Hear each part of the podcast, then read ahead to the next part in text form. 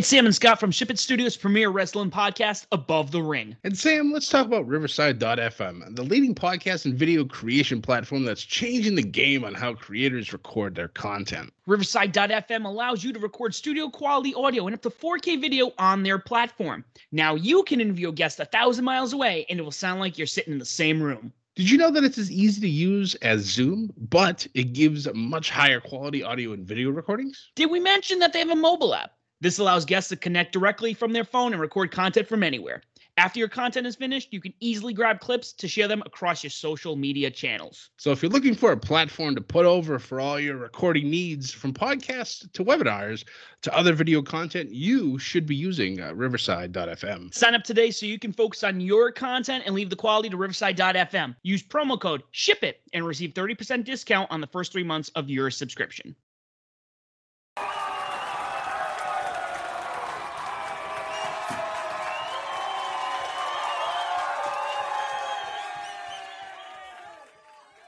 Ladies and gentlemen, we are fresh off of WrestleMania Backlash. My, whew, that main event, mm, that was something else. You, you want to talk about over delivering on a on a match? That's literally the definition of that main event. Um, pretty much the entire show, top to bottom, was was real good minus one segment slash match that we'll talk about once we get there. Um, but other than that, all the other matches were fantastic, including the kickoff match, which, as I had said on SmackDown Study, if you haven't listened to it, go back and listen to it before you listen to this because you're going to want to know everything leading into the show that ha- just happened tonight. And by the time people listen to this Monday morning, it'll happen on Sunday. So, um, Ricochet is the man that answers this open challenge non title edition by Sheamus. Uh, Sheamus obviously under the impression that he thinks that title shot should be earned and not given, which I mean I can kind of see some merit in that.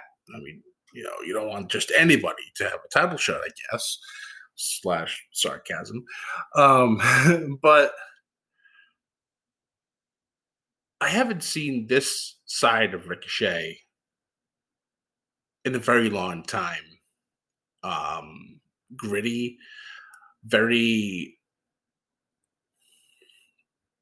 I'm trying to find a I find a good adjective for it, but he just seemed to have that fire back.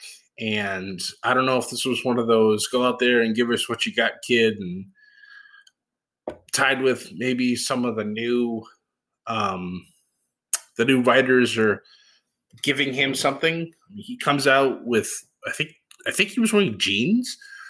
Um and just he really took it to Sheamus, and I was pleasantly surprised. Um, I've always been a huge fan of Ricochet, and his stuff in NXT was just outstanding, especially his feud with Adam Cole, and just the fact that they gave him a shot against a much larger opponent was just was great, and he did a real great job. And for a split second or two, I thought he might have won, uh, or he could have won easily, easily, but he could have won this match. Um, Sheamus does pick up the victory with a swift knee to the face, which looked ridiculous. Um, then after that, Sheamus gets his his jacket, his hat, and talking about, oh, yeah, it's just another day's work. And then Ricochet is not having any of it. Tax Sheamus, rips the hat off, takes the the jacket, puts it on, and kind of flaunts it in front of Sheamus, clearly infuriating Sheamus. Um, he quickly drops the garb and jumps out of the ring, and Ricochet is serious about a U.S. title match. So if this is the beginning of a feud between the two of them, I'm all for it. because Ricochet deserves so much more than what he's been getting. I know he's been having fire matches with Mustafa Ali on main event, but that's main event. He should be on Raw. So should Mustafa. And they should be having those fire matches on Raw. But I'm not a lead head writer, although sometimes I think some of my ideas might actually be better than some of the stuff that they put on TV or on pay per view, but we'll get to that. um, but who am I kidding? I'm just uh, just a fat kid doing some podcasts for wrestling. but enough of that. Great match. I'm looking forward to seeing what's happening next. And we shift gears right after that. And we go right to the main show, which was narrated by Dave Batista. And you love to see it. It was it was a lot of fun. I knew when he started talking about his new movie, Army of the Dead, that's on Netflix. Know a little shameless, you know, shameless post. Um, but I knew when they started talking about the show, I was I, I started having some some thoughts. I'm like, oh no. Okay, so we're gonna have zombies somewhere. And I just don't know where yet. Well, we find out pretty soon. But before that, we had one hell of a women's match kick off the show. It was for the Raw Women's title with Rhea Ripley defending against both Asuka and Charlotte Flair, who had new gear tonight. And let me tell you, it was a beautiful callback to Cruella de Vil. So much so that I'm actually, once I'm done recording this, I'm going to go back and watch 101 Dalmatians, the live action one, not the cartoon, because I haven't seen that in forever. And I'm a big fan of Glenn Close. So this should be rather fun to watch again. So after that, um, we ended up having the actual match. Sorry, I almost completely skipped over that because I was so mesmerized by everything going on with Charlotte's gear. Um, adding Charlotte to this match, also number one, was a fantastic move because, and a really smart one too. And I know a lot of people hate that because they all hate Charlotte Flair for some ungodly reason, even though she literally is the best female talent that they have. Becky Lynch was standing, but she's currently not wrestling. So Charlotte is number one. Yes, I understand her last name is Flair. I get it. But she's actually doing stuff that her father did, captivating the audience, you know, pissing people off, you know, getting her opponents to, you know, to screw up. It's just, she does a good job. She has a great wrestling IQ, and it's it, it's good to see. So she's definitely going to break her own father's record at some point. Um, tonight was not that night. Rhea retains uh, after Charlotte was dumped on the outside of the ring.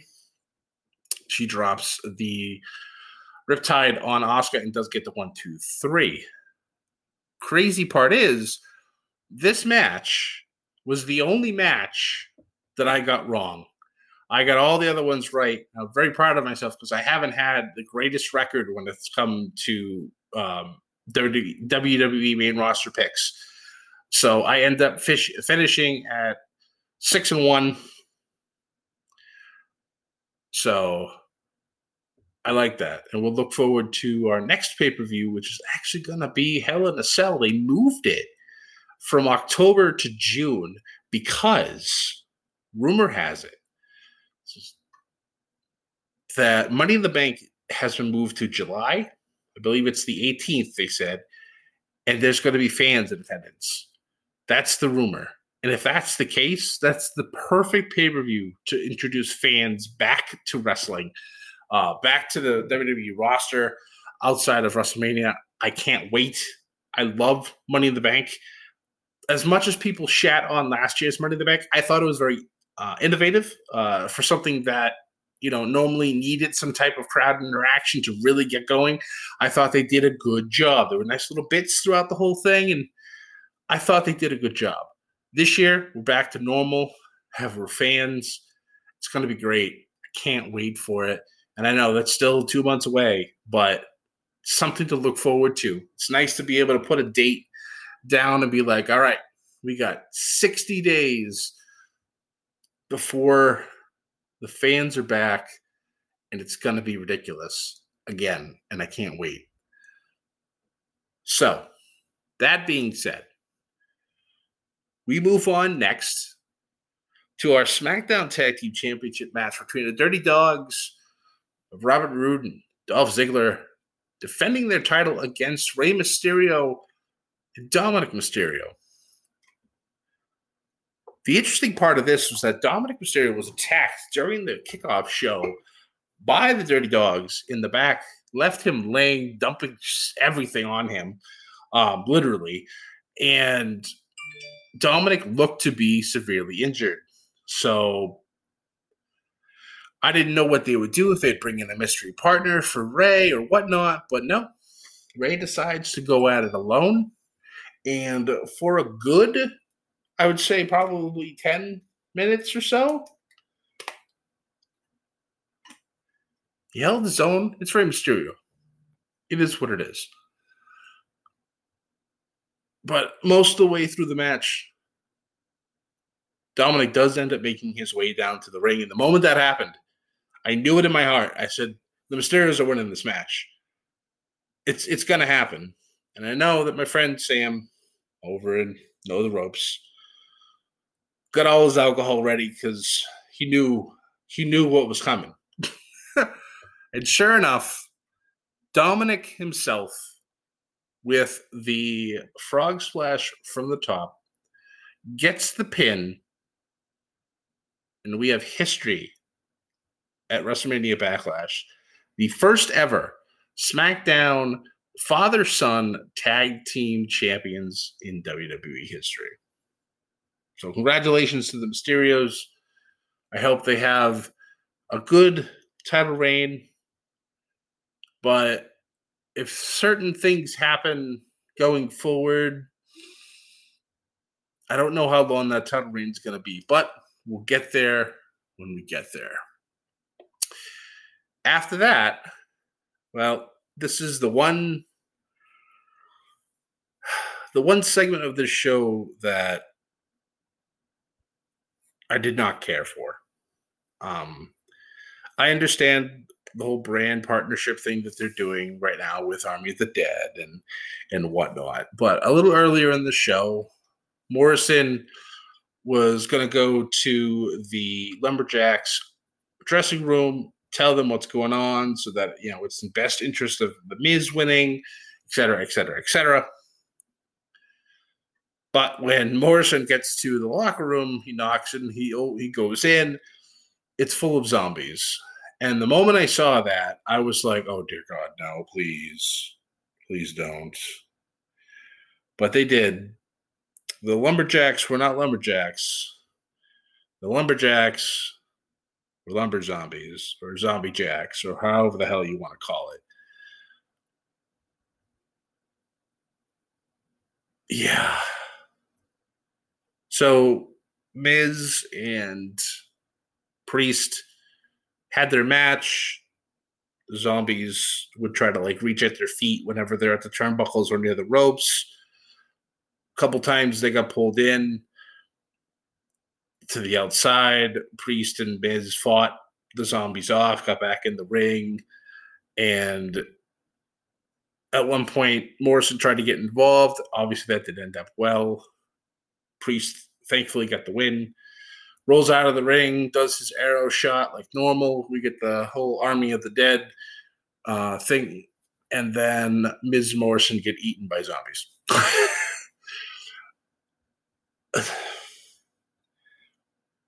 I'm all for supernatural stuff because obviously you have Undertaker, Bray Wyatt, the Fiend, you know, even Miss Bliss.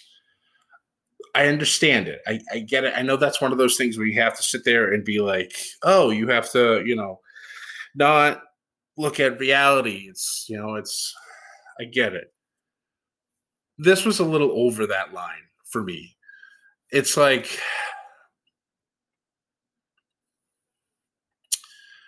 I don't know. It just went a little too far for me. I just it was it was beyond it was beyond silly, I thought. And I get it. It's just for brand partnership, but I don't know. I thought it was a little bit of an, uh, of an insult to our intelligence. Um, that's just my opinion. You don't have to share it. I don't make fun of other people for their opinions, but I thought this was just terrible. This this pulled down the show considerably, especially after the hot start that it had had with the the matches before it. This match itself was even pretty awful. Um, it's just it was so distracting. I couldn't focus on the match. I was just completely thrown off by all the zombies. Um, but Priest did get the win, like I figured, and we moved on from that. And we had ourselves a redemption match, which thank God it desperately needed. It was for the SmackDown Women's Championship as Bayley challenged Bianca Belair. This match was great. Perfect way to get back on your feet. Bayley tried to use every trick in the book to cheat, and it was outstanding to see. The ref caught her a whole bunch of times, and then the ending was just awesome. Bianca using her own hair to wrap Bayley's legs so that Bianca could pin her for leverage and get the one, two, three, even as Bayley kicked out at 3.00001. Bianca still got the win. Bayley does nothing but complain to the ref and to everybody who could listen that she cheated. So this feud obviously isn't over and it's probably going to go to hell in the cell. And I'm I am completely okay with that. So we then move on after that to our triple threat match for the WWE Championship Drew McIntyre, Braun Strowman, and Bobby Lashley. And you want to talk about a hoss fight? Oh boy, this match was crazy. I saw things Braun Strowman did that I didn't think were possible, doing like dives off of the apron, almost killing himself. Thank God for Drew cradling his neck at the right time so he would land properly. It's just, and then another time, Braun almost gets his head taken off by a belly to belly suplex from Drew McIntyre, and it's just. Lashley gets thrown through electronic screens yet again. And somehow at the very end of this match, after Drew gets dispatched by Braun, Lashley comes in out of nowhere, spears Braun, and gets the pin to retain his title. It was absolutely insane. The match was great. I was, like I said, there were no bad matches on this card, excluding the zombies. Every match was was was great. At least at least three four stars. It was outstanding. And then you want to talk about a five star or scratch that, a seven, maybe an eight star match. Was your main event. Cesaro getting his first one on one title shot against Roman Reigns. And I knew going into this, I said my heart wanted Cesaro. My brain said that it was going to be Roman. And throughout this entire match, on multiple occasions, I was like, oh my God, they're actually going to have Cesaro win this somehow. Because before the match even gets started, Jey was ready to come out with, with Roman and with Paul. Roman's like, nah, go find your brother. Because Jey seemed to have a little bit of doubt in his mind about Roman taking care of business. So that put a thought in my head. That was that first thought. I was just like, wait, are the Usos going to come out and maybe turn on Roman? That'd be a great way for Cesaro to get a victory. And then the frustration that Roman had throughout the match where he thought he was going to do some light work tonight and beat up Cesaro. And Cesaro kept kicking out of everything, getting out of all of the uh, submission attempts and then Cesaro channel, uh, channeling his inner Jon Huber, dropping a fantastic lariat onto Roman, the discus lariat. Oh, it was great. I loved I loved seeing that. It's just every moment going in. They kept clicking those gears. And at that end, they hit that sixth gear. And I was just like, oh, here we go, boys. And Roman throwing on his guillotine and Cesaro fighting out of it multiple times until the very end. He was even using his injured arm that that Roman had worked on the entire match to almost pull out of it. He got out of it momentarily, and then Roman straps it back in, and then that was it. Cesaro was out, and the match was over. Roman retains. And then it got interesting. The the the first little tidbit I want to say is I have to give extra props to Cesaro because after he passed out for the guillotine, the ref had gone over to him to try to see if he was okay, and Cesaro immediately started to twitch, started to like uh, back up into like uh, uh, the ropes of the corner, like he didn't know what had happened. I love that little that little nuance. It's just like yes, oh, I love that stuff it's just like you don't really know what's going on. He's like, no, I didn't give up. He's trying to talk to the ref, like, no, I didn't quit. I didn't tap. What happened? And it's just, I love that little stuff. So the, there's that. And then Jey Uso runs down to the ring. He has those those celebratory beads, and he goes and he puts them on Roman's head yet again to you know signify he's the head of the table. And then he looks at Cesaro, who's trying to recover to try to get himself back to his feet. Jey just turns to Roman goes, Let me get him. And Roman just smiles and says, Go get him. Jey then starts beating on sorrow and everything else. And then all of a sudden, we hear burn it down. And I'm like, wait, what? Seth too? Seth Rollins comes running down to the ring, slides in the ring, and just has a nice little stare down with Roman. And I'm like, are we having this now instead of SummerSlam? Because I'm okay with this if you want to do this. But instead, Seth just does his laugh and then just proceeds to just annihilate Cesaro. Takes him out of the ring, wraps his arm in a chair, smashes it against the the the posts. It's just this poor man, Cesaro, beaten down by three different individuals. It's just you hate to see it. So obviously the feud between Cesaro and Seth Rollins is not over yet. I'm sure they'll have some type of fire match in Hell in a Cell, maybe even a Hell in a Cell match. And yep, Yep. Uh, yep. uh, so who knows? Uh, but like I said, this this card was so good. Besides that zombie jack match, it just I couldn't give it an A. I gave it a, an, an 89.4. It's the highest you can get as a B plus without rounding up. I just couldn't do it because I for me that that whole zombie experience really killed it. And it just it's it's sad. But I put a poll out there tonight. As of right now, we got 33 votes already. I'd love to see what you guys thought of the pay per view tonight. I gave it the whole A through F grading system. Please go on to our Twitter at media underscore bedlam. Should be one of the last ones there. If you go right to our right to our site, right to our our uh, our profile, um, and just let us know what you guys think.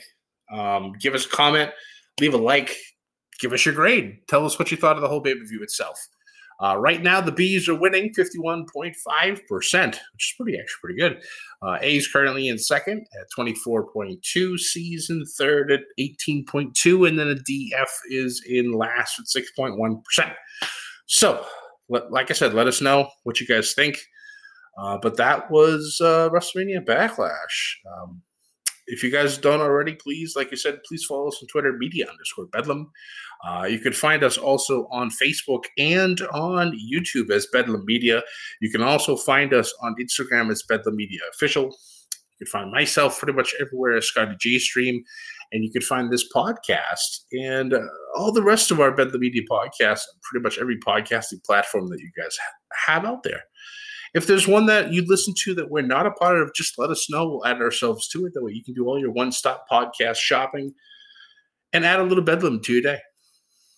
Guys, once again, my name is Scott. I am the man behind the Twitter at Bedlam Media. I appreciate you all for listening tonight. I hope you all have a wonderful week. I know it's going to be Monday.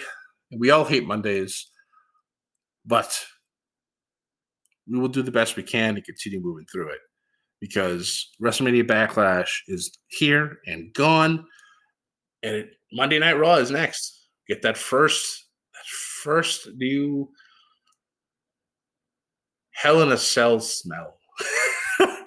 it's gonna be it's gonna be interesting. I, I, look forward to seeing what happens on the show, and uh, the Raw review I'm sure will be uh, another another spectacle like it has been lately.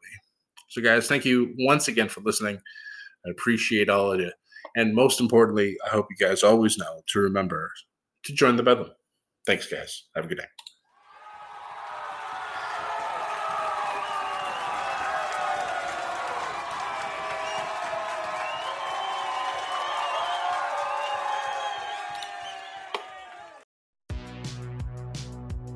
Welcome to the All 80s Movies Podcast. I'm Bill. And I'm Jason, and this is the podcast where we talk about the blockbusters, the flops, and everything in between from one of the freshest decades for movies, the 1980s. So, whether you're a brain, a jock, a valley girl, or a Jedi, we've got some 80s classics for you. Do these movies stand the test of time? Are we discovering something new? Is there an 80s movie we're finally watching for the first time? Join us each week as we dive into the cinematic nostalgia that inspired and influenced a generation. From the hits to the cult classics, we'll discuss our earliest memories, favorite scenes, fun facts, and our not so favorite movie moments, too.